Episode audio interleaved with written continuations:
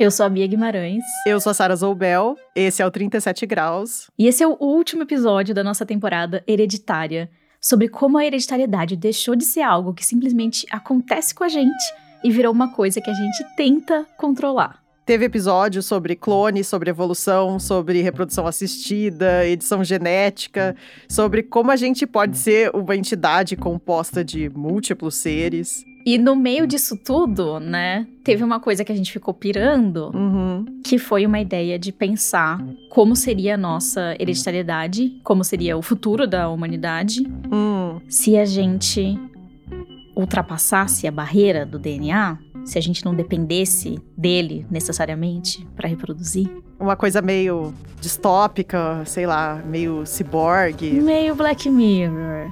Meio Black Mirror. A gente começou a pirar nisso faz um tempo. Uhum. Só que a gente chegou num ponto que, por falta de base suficiente para pensar nisso, né, na realidade, a gente foi parar na ficção.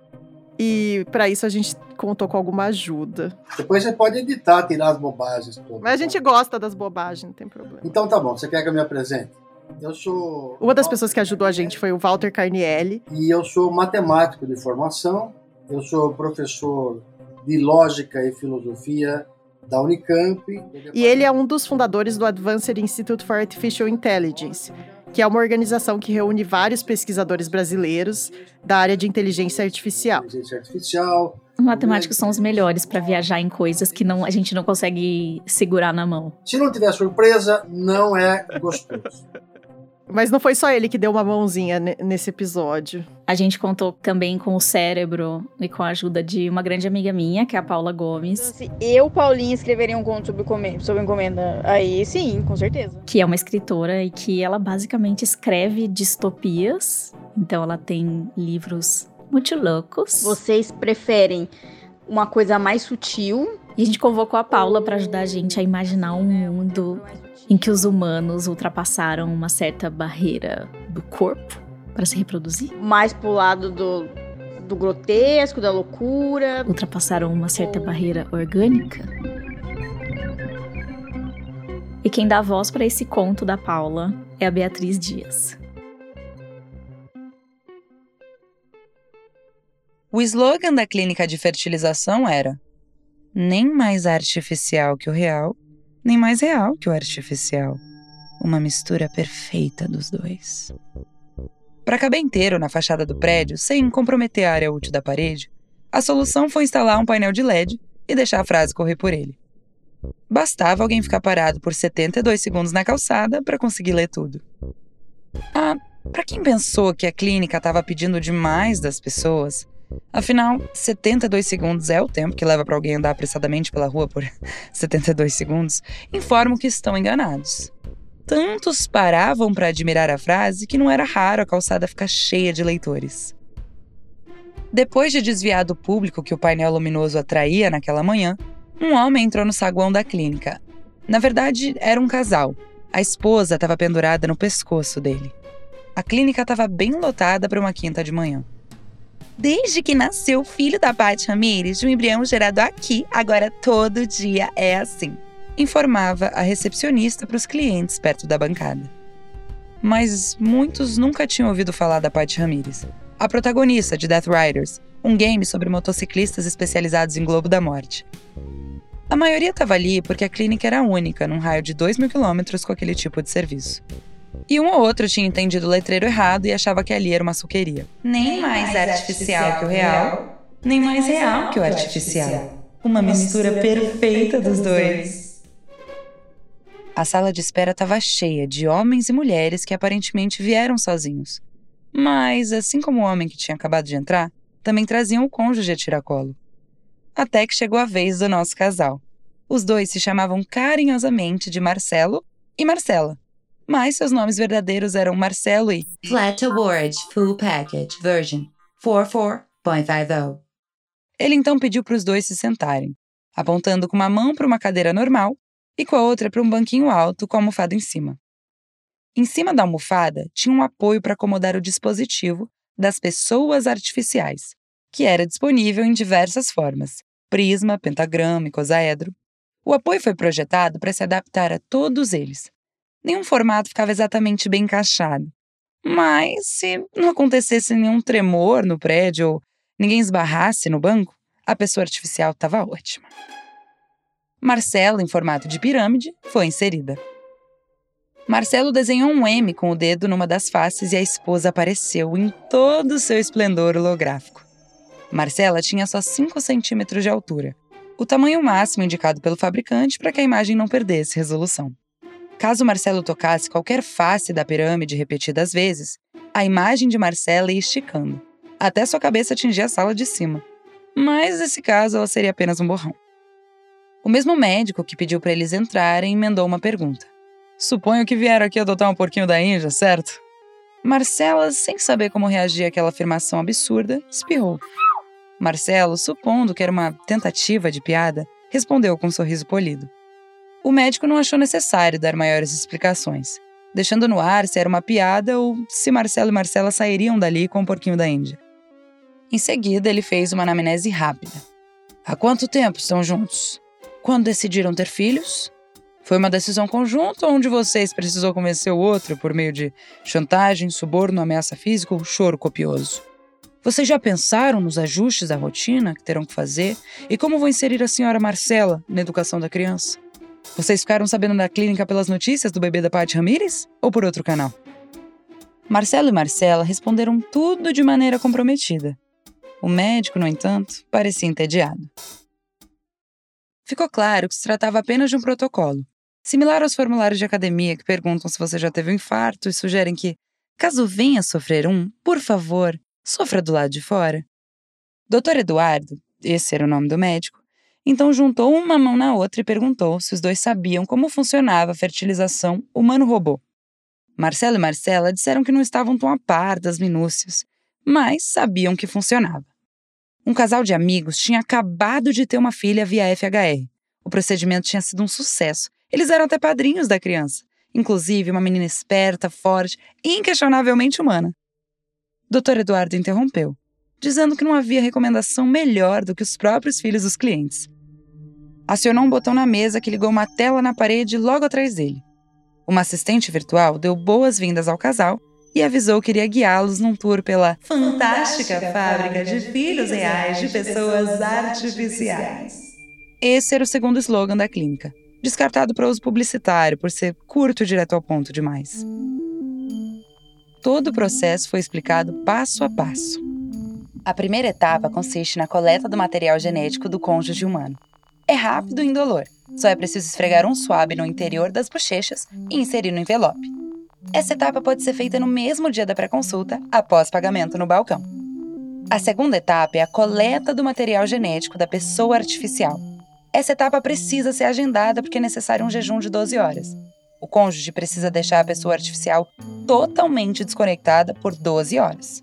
O procedimento pode ser realizado com um acompanhante humano, que pode ser o cônjuge ou um parente de até terceiro grau da pessoa artificial, ou então um nanotecnólogo de confiança da família.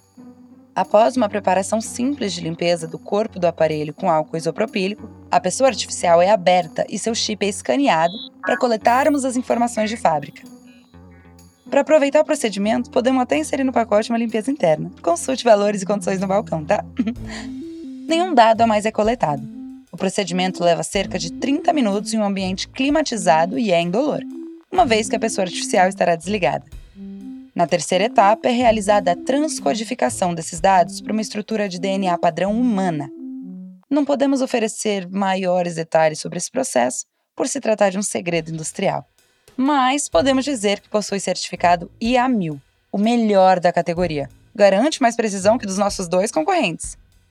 A quarta e última etapa ocorre dentro dessa outra máquina, a nossa menina dos olhos, a matriz combinadora.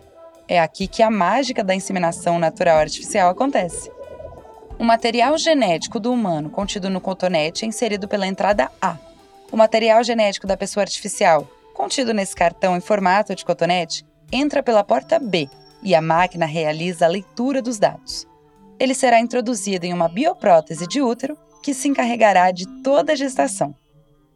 A bioprótese é mantida em uma sala com 12 câmeras, Assim é possível acompanhar a gestação 24 horas por dia em vários ângulos. Mas também oferecemos a opção de levá-la para casa nessa sacola aqui, disponível para compra no balcão com várias opções de cores, e nos modelos alças paralelas e alça transversal, para acompanhar a gestação do bebê no conforto do lar. Marcelo e Marcela fecharam o negócio naquele mesmo dia e acertaram o nascimento do bebê no balcão. O nome escolhido foi Marcelino, em homenagem ao 29º Papa. Marcelo quis continuar a tradição da família de nomear os filhos com nomes de papas. Seu próprio nome foi dado em homenagem ao 30 Papa Marcelo, sucessor do Papa Marcelino. A gestação de Marcelino seguiu tranquila. O bebê nasceu saudável, igual dos amigos do casal, gerado na mesma clínica. Se me permitem um comentário, daria até para dizer que Marcelino acabou saindo meio parecido com a filha dos amigos que, pensando bem, também guardava uma semelhança desconcertante com o filho da Paty Ramires. Os cuidados do bebê ficaram com Marcelo, que tinha duas mãos e um corpo. Marcela cantava para o bebê, mas ela não era famosa por suas habilidades vocais. Na verdade, ela era uma das mais prestigiadas egiptólogas da América do Sul e uma exímia montadora de quebra-cabeças. Infelizmente, seu hobby poderia matar Marcelino engasgado, e bebês não costumam se interessar muito por Egito Antigo. Um dia ela tentou emitir grunhidos, gritos, suspiros e espirros, alegando ter inventado uma linguagem universal para comunicação entre adultos e bebês. Não se sabe se a invenção não deu certo por culpa de Marcelino, que não entendia a linguagem universal, ou se Marcela não tinha dominado inteiramente a linguagem universal de bebês que ela mesma desenvolveu. Mais de uma vez, Marcela tentou perguntar por que Marcelino estava chorando. E ele respondeu com choro, cuja única tradução possível era fio de nylon, o afastamento entre mãe e filho se agravou à medida que Marcelino crescia. Todo dia o menino era bombardeado com links enviados por ela. A maioria levava para transmissões ao vivo de palestras de Marcela pelo mundo. Às vezes, duas ou três palestras no mesmo horário, em línguas diferentes e sem tradução simultânea. O menino não entendia exatamente quais características tinha herdado da mãe. Na verdade, também não era muito parecido com o pai. As semelhanças entre os três pareciam começar e terminar nos nomes. Outro membro da família que estava cada dia mais incomodado com a falta de semelhança entre os três era Marcelo, que decidiu levar o menino para uma consulta de retorno na clínica. Consulta essa que ele teve que pagar. Segundo a recepcionista, depois de oito anos do nascimento do filho, já não era mais retorno. Marcela não foi junto. Aliás, nem foi chamada. Marcelo pensou que era melhor assim. O médico que atendeu o pai e filho na clínica era outro, a recepcionista contou que o doutor Eduardo tinha morrido. Agora o doutor Ricardo ia cuidar do caso deles. A gente está com uma dúvida, doutor, começou Marcelo. O Marcelino não se parece nada comigo, nem com a minha família. Como pode isso ter acontecido? O médico respondeu que era normal isso acontecer com qualquer criança. É comum elas puxarem mais de um lado da família. O meu filho a minha esposa, uma cópia perfeita. É até desconfortável olhar para ele às vezes. Então Marcelo se sentiu à vontade para fazer a pergunta que o levou até lá sem a esposa. Mas como, doutor? Como ele puxou mais a minha mulher se a Marcela não tem nem um corpo humano? O médico olhou para os dois horrorizado, como se Marcelo tivesse dito uma atrocidade sobre a esposa. Pelo que eu tô vendo aqui no cadastro de vocês, a Marcela é uma pessoa artificial da empresa Better Partner, né?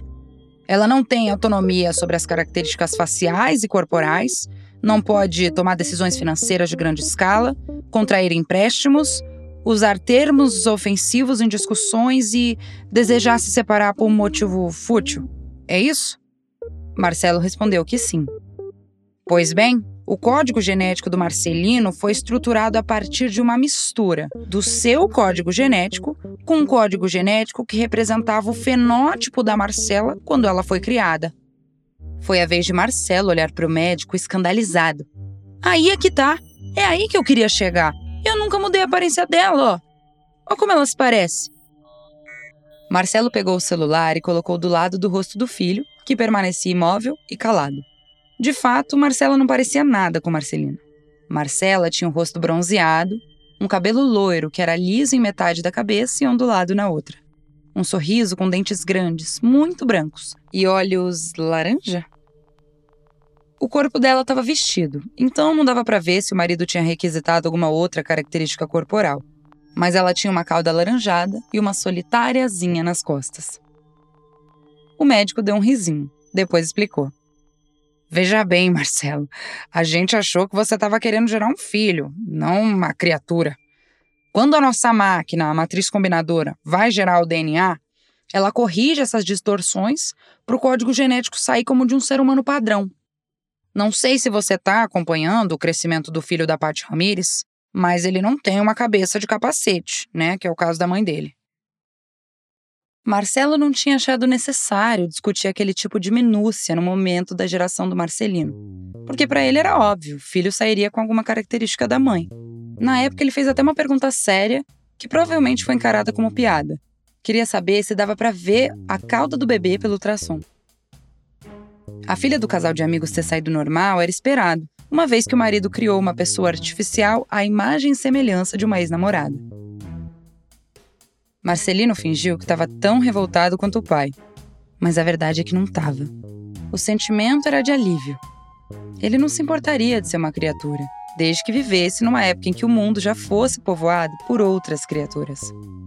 Se a clínica fosse tão biruta quanto o pai dele, ele teria corrido o risco de ser uma das primeiras criaturas do mundo. Marcelo então perguntou para o médico por que as alterações na criança não eram aprovadas pelos pais antes. Dr. Ricardo puxou a ficha de Marcelino e explicou que eles só retiraram a cauda e a asinha. Os olhos foram alterados para um marrom claro, já que o tom de laranja dos olhos de Marcela era mais para o claro mesmo. E os dentes eles deixaram normais, já que os de Marcela, obviamente, eram próteses. Foi só isso. Mas Marcelo continuava encucado. Então, se eu pegar o DNA do meu filho, da minha esposa e meu e colocar para analisar, vai dar que o Marcelino é nosso filho. O médico não hesitou. Coloco minha mão no fogo que sim. Marcelo saiu da clínica ameaçando que faria o teste, mas em outro laboratório. O teste foi feito num momento inoportuno. A Marcela acompanhava a live de um unboxing de sarcófago quando foi desligada para a coleta do DNA. Ficou arrasada. O laudo atestou que Marcelo e Marcela eram realmente os pais do Marcelino. Anos depois, os jornais noticiaram que aquele laboratório falsificava todo e qualquer resultado de exame envolvendo pessoas artificiais. Afinal, muito mais fácil fraudar exame do que pagar licença de software de robogenética, né? Nessa época, criaturas já habitavam a Terra e era a vez do Marcelino ser pai. A filha dele teria uma cauda e uma asinha, em homenagem à mãe, que foi descontinuada quando Marcelo morreu e Marcelino ficou inadimplente com a empresa de pessoas artificiais.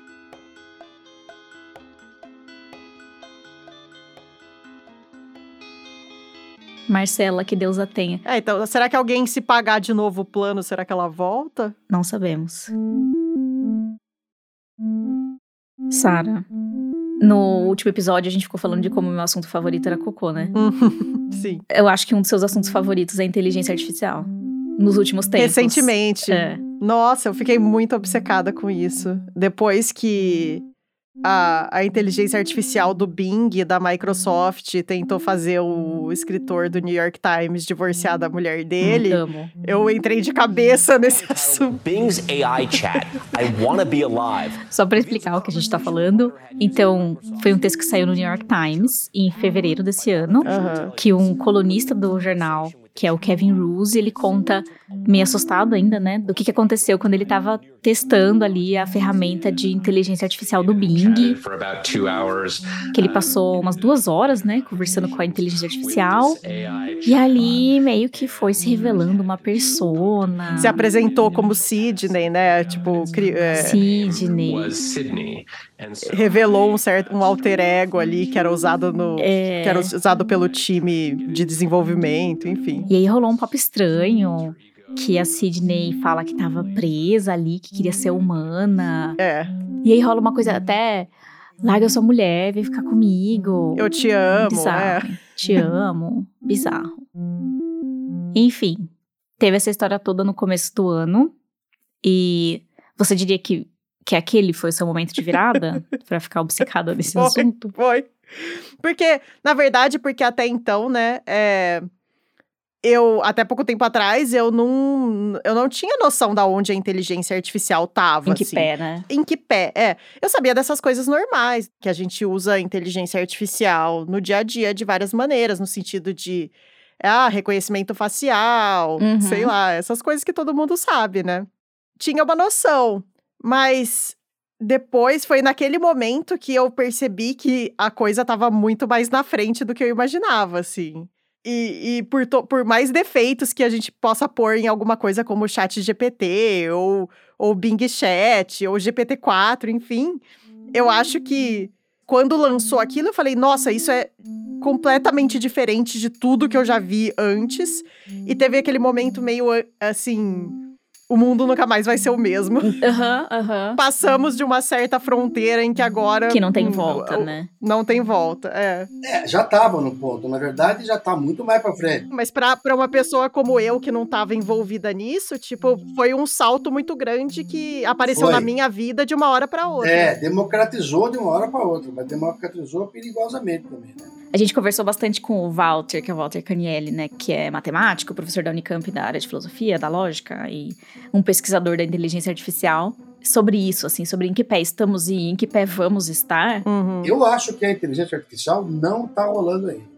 Para mim, são habilidades cognitivas. Mas você tá dizendo a inteligência artificial do tipo a super inteligência, a inteligência geral. Não, não está Ou nem- rolando ainda. Não está tá longe. Ah, tá. Está muito longe. Isso é uma coisa que ele falou várias vezes, né? Que pra ele, assim, isso que a gente tem hoje é, é assim, um estúpido com habilidades, né? Alguma coisa do tipo. Isso. É, ele não acha que as inteligências artificiais que a gente já desenvolveu até agora são, é, de fato, entre aspas, inteligentes. Porque o GPT-3 e o GPT-4, né, e outras máquinas por aí que tem, que do mesmo gênero, nenhuma delas faz o seguinte: generalização. Que é uma coisa que envolve vários, né? Parâmetros que ele falou, tipo capacidade de raciocínio, planejamento, é, abstração, é, dedução. Tipo assim, você sabe que se você emprestar dinheiro Hum, para mim durante três vezes e eu esquecer de te pagar, não precisa nem, ter, não precisa nem a terceira vez. né? Tá. A segunda vez você fala, ah, esse cara aí, ah, não, peraí, peraí, não gosta. Então a gente generaliza muito rapidamente. A gente faz um pensamento abdutivo. Tipo assim, se alguma coisa era para acontecer e não aconteceu, eu sou, a inteligência humana é capaz de pensar uma explicação possível por que aquilo não aconteceu. Isso é o pensamento abdutivo. Então a máquina não faz pensamento abdutivo. que ele falou, a gente ainda não tem uma super inteligência e mesmo mesmo se a gente estivesse no caminho para ter uma super inteligência, a gente ainda não tem é, uma máquina que de fato tem vontade de fazer nada, né? Que se autodirige. É. Que nem, né? A Marcela é egiptóloga, né? Na história. Uhum. Então, nessa nossa distopia, fica um pouco no ar, né? Se ela é egiptóloga porque ela quer, ou se ela é egiptóloga porque o Marcelo quis. Escolheu nas Escolheu nas, configurações. nas configurações iniciais. dela.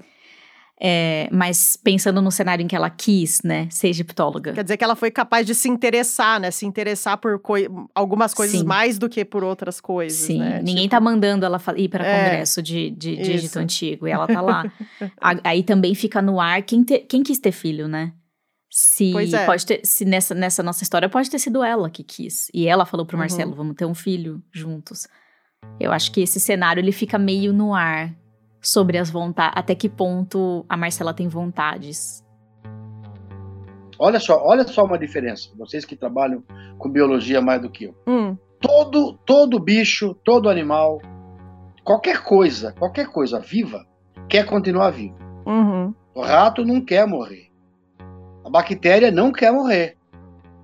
A bactéria quer se, quer se proliferar. A máquina não tem isso. Ainda. Nós não criamos uma coisa nela: vontade. Ela não tem vontade. Tá, mas e quando tiver vontade? E É. quando existir uma inteligência artificial que sim tem motivação e tem vontade e quer estar viva e quer se perpetuar e quer se multiplicar? Pois é. Máquinas que se autorreplicam. E existe, é perfeitamente possível. Hoje em dia é fácil fazer máquinas que se replicam. O, o que a gente não tem ainda é aquelas máquinas que queiram ser mamãe, queiram ser máquina mamãe. Ah, eu quero fabricar uma maquininha, um bebezinho máquina. Ela ainda não quer, não tem a vontade, que ela é capaz. e- e não é impossível pensar nisso. Eu acho que toda vez que a gente fala que alguma coisa na ciência é impossível, a gente está sujeito a bater com a cara na parede. Aí já pula para uma outra questão. É. Será que nesse futuro, nessa, nessa, ou, ou nessa, nessa distopia, existe um jeito da gente gerar um ser no mundo físico que seja metade humano, metade inteligência artificial? Quando a gente diz esse cenário assim, o que, que você acha? Eu acho que é possível, sim. Não vejo uma impossibilidade. Talvez não. Um, um, aí que tá. A própria, o, o interessante é pensar o seguinte: a própria ideia do, de gen poderá ser mudada. Hum, Imagine que gen é uma atitude.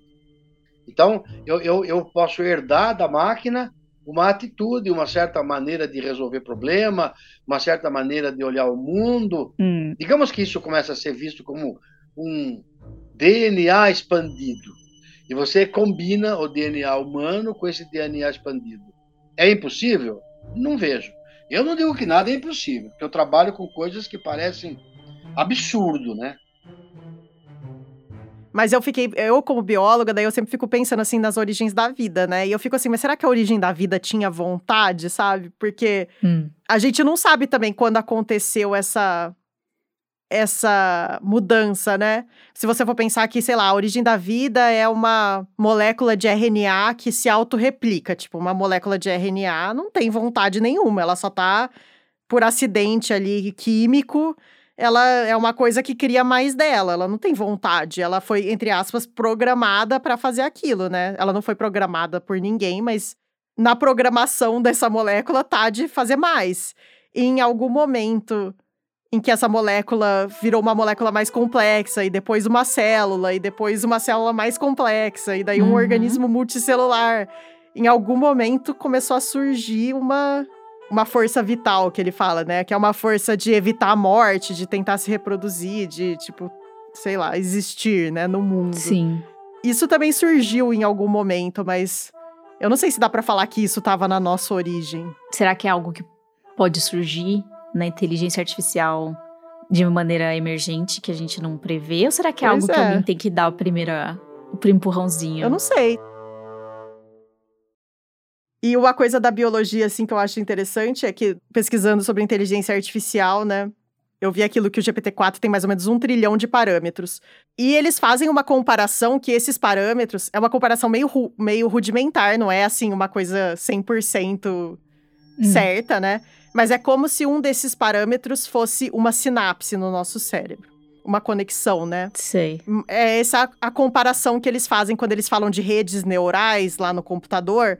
É como se esse parâmetro fosse mais ou menos equivalente a uma sinapse no nosso cérebro. Ok. Então, um para um. E atualmente o GPT-4 parece ter um trilhão de parâmetros, né? Pelo que os criadores. É... Tá. Mas o nosso cérebro tem alguma coisa como 600 trilhões de sinapses. Então ele ainda é uma, ele ainda tem um poder de Ah. processamento muito maior do que as inteligências artificiais que existem hoje. O nosso cérebro é o único exemplo que se sabe hoje de uma inteligência generalizada, da superinteligência, né? Ou da é o nosso é o nosso cérebro. Apesar da gente não ser tão bom em, sei lá, memorizar todos os, volumes da Barça para Uhum. poder responder alguma coisa, né? Sim. Mas é por isso que, de repente, conforme as, as inteligências artificiais vão ficando cada vez maiores, elas podem chegar, né, ou ultrapassar essa capacidade de processamento do nosso cérebro. Ela pode romper, inclusive, com o que a gente considera inteligência. É, eu acho que assim, a gente fica falando de inteligência, se vai ser mais ou menos inteligente que um humano, mas eu acho que é diferente, né? Porque não é um humano, então não dá pra falar que necessariamente é mais inteligente. Vai ser melhor em algumas coisas, talvez seja pior em outras, né? Mas mas vai ser alguma coisa, né? E teve uma coisa que a gente perguntou pro Walter, que foi, né, se, se a gente estivesse nessa distopia em que você pode conduzir a sua hereditariedade para ela, inclusive, ser um misto entre humano e inteligência artificial, se você se teria alguma característica que você achar vantajosa. Então, tem alguma coisa que você acha que elas têm e que você. Que eu tenho inveja? É. É, eu tenho inveja de aprender coisa muito rápido. Por exemplo, é, a inteligência artificial sabe a gramática do húngaro sem nunca ter estudado húngaro. E eu passei. Esse seria anos legal, estudando confesso, downloadar habilidades. Apesar de que, será que você ia. ia ser útil. Mas será que você ia valorizar também as habilidades? Talvez tudo ficasse meio banal, né? Se você pudesse downloadar qualquer habilidade, assim. Talvez as coisas poderia perder a graça. Porque grande parte da graça tá em aprender as coisas, né? É. E também saber reconhecer que uma coisa é difícil, porque você fala, nossa, olha aquele cara, olha quantas línguas essa pessoa fala, Isso. né? E chegar num ponto em que você fala, tipo, eu consegui, né? e assim, Isso, sei é. lá, assim, vou fazer pão, e você fica fazendo pão, e vários pão, pães daí dão errado, e um dia você faz um pão delicioso, você fala, eu consegui fazer esse pão maravilhoso. E se você simplesmente baixou a habilidade de fazer pão, E todo mundo pudesse baixar e fazer o mesmo pão. qual é a graça desse pão? Não tem graça esse pão. A gente vai perder todo o processo que, na verdade, é a, é a nossa vida, né? É onde a É. gente vive. É. Não precisa dormir. Isso tudo é invejável. Você queria não precisar dormir? Eu adoro dormir e sonhar. Mas, mas assim, e se eu não quiser, se essa noite eu não quiser dormir, não tem jeito, eu vou ter que dormir. Ah, isso é verdade. É, Seria melhor se fosse só por hobby. Eu só sei que tem muito isso de que. Ah, será que inteligência artificial vai fazer tal coisa, vai fazer tal coisa? Será que vai querer dominar o mundo, não sei o quê? E o tanto de ficção científica que a gente já produziu sobre o que que os robôs, o que que as máquinas, o que que as inteligências Vão fazer com a artificiais gente. vão fazer com a gente, eu acho que isso cria todo um repertório, né? Isso, esse que é o Que problema. tá a, gente já, a gente já criou a narrativa pra elas. Elas não precisam imaginar nada, tá feito. Isso, basta ela elas- olhar. Elas já leram da internet, vão assistir os filmes ali, tá? Tudo isso. É. É, a, a própria inteligência lá que tentou seduzir o escritor do New York Times deve ter assistido o filme Her, Her em algum momento, é, sei lá. Ex Machina. e aí, eu não sei se eu gosto ou se eu desgosto de pensar no fato de que a gente também criou uma ficção científica aqui nesse episódio. Hum, Que pode sim servir de repertório para uma inteligência artificial. De repente vai dar umas ideias aí pro próximo GPT, É. Quem sabe? quando eles começarem a escutar podcast.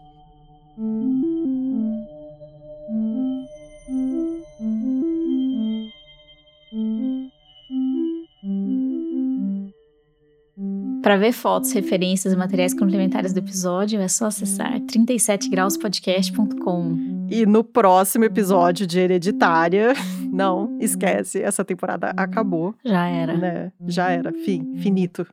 Então, na próxima temporada do 37 Graus, o que Hum, teremos, Sara? não teremos, na verdade. Teremos. Fica aqui a notícia. É, essa é a última temporada do 37 Graus. E eu acho que esse é um momento agridoce pra nós duas, porque a gente gostou muito de fazer esse podcast, né? Sim. Desde 2018, foram sete temporadas que a gente falou de bicho, de tempo, de realidade, de zika, de corpo feminino. E a gente agradece muito vocês terem acompanhado a gente até aqui. E a gente tá muito feliz, na verdade, eu acho. Eu espero que algumas pessoas fiquem tristes, mas o mais importante é que a gente tá muito feliz. E na verdade, a gente vai estar por aí ainda. A gente continua juntas em outros projetos, separadas em alguns outros projetos também. Uhum. Mas principalmente você que está nos ouvindo, você pode continuar acompanhando a gente, algumas histórias nossas, nas produções da Rádio Novelo, que você certamente conhece. principalmente no Rádio Novelo Apresenta, que se você não assina, você pode ir aí buscar no seu tocador de podcasts e assinar agora. Eu e a Bia já fizemos algumas participações, né, em alguns episódios.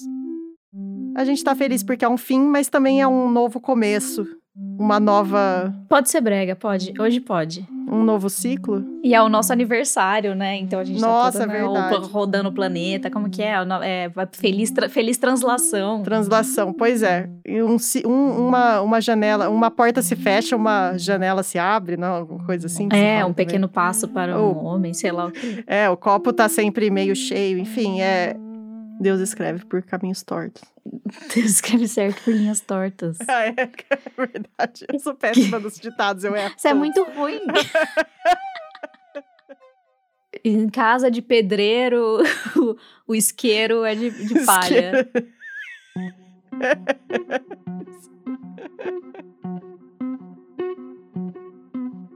O 37 Graus foi uma produção do Lab 37 e teve apoio do Instituto Serra Pilheira, que financia a pesquisa e a divulgação científica no Brasil. Esse episódio foi produzido por mim, Sara Zoubel, e pela Bia Guimarães. O conto que você ouviu é da Paula Gomes e a gente vai deixar o link para outros trabalhos dela na descrição do episódio. A voz que leu conta da Bia Dias. E também fica atento para esse nome que você ainda vai ouvir muito falar dela por aí. O desenho de som também foi feito por nós, né? Eu, Sara e Bia. E a trilha sonora original, como sempre, é do Gabriel Falcão, que esteve com a gente desde a primeira temporada. Nosso fiel Gabriel Falcão. Isso. Inclusive, quem precisar de trilha, vai lá procurar ele. A gente vai deixar o link também nas notas do episódio. As ilustrações de capa são do maravilhoso Estúdio Rebimboca, que sempre conseguiu ler a nossa mente e saber exatamente o que a gente queria para para ilustrar as nossas temporadas. Imagina agora descobre que não gravou. Não, gravou sim, tá louco. Não, Vou amiga, pausar não aqui. fala isso, pausando.